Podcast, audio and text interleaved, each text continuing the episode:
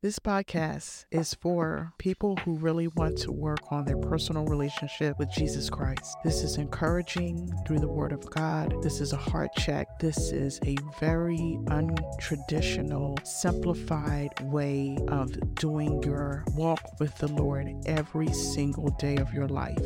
But it's all about making Him the priority and not getting too distracted, not getting too much in your feelings and not rearing left and missing what the Lord has for you. Again, this podcast is created differently than the other podcasts, but it's something that will bless you because what is discussed in these podcasts are real life situations and how the Lord shows up every time and gives us an answer for the things that we need help with. So while we're encouraging each other, grab a hold of someone else so that they can be encouraged with you. Amen.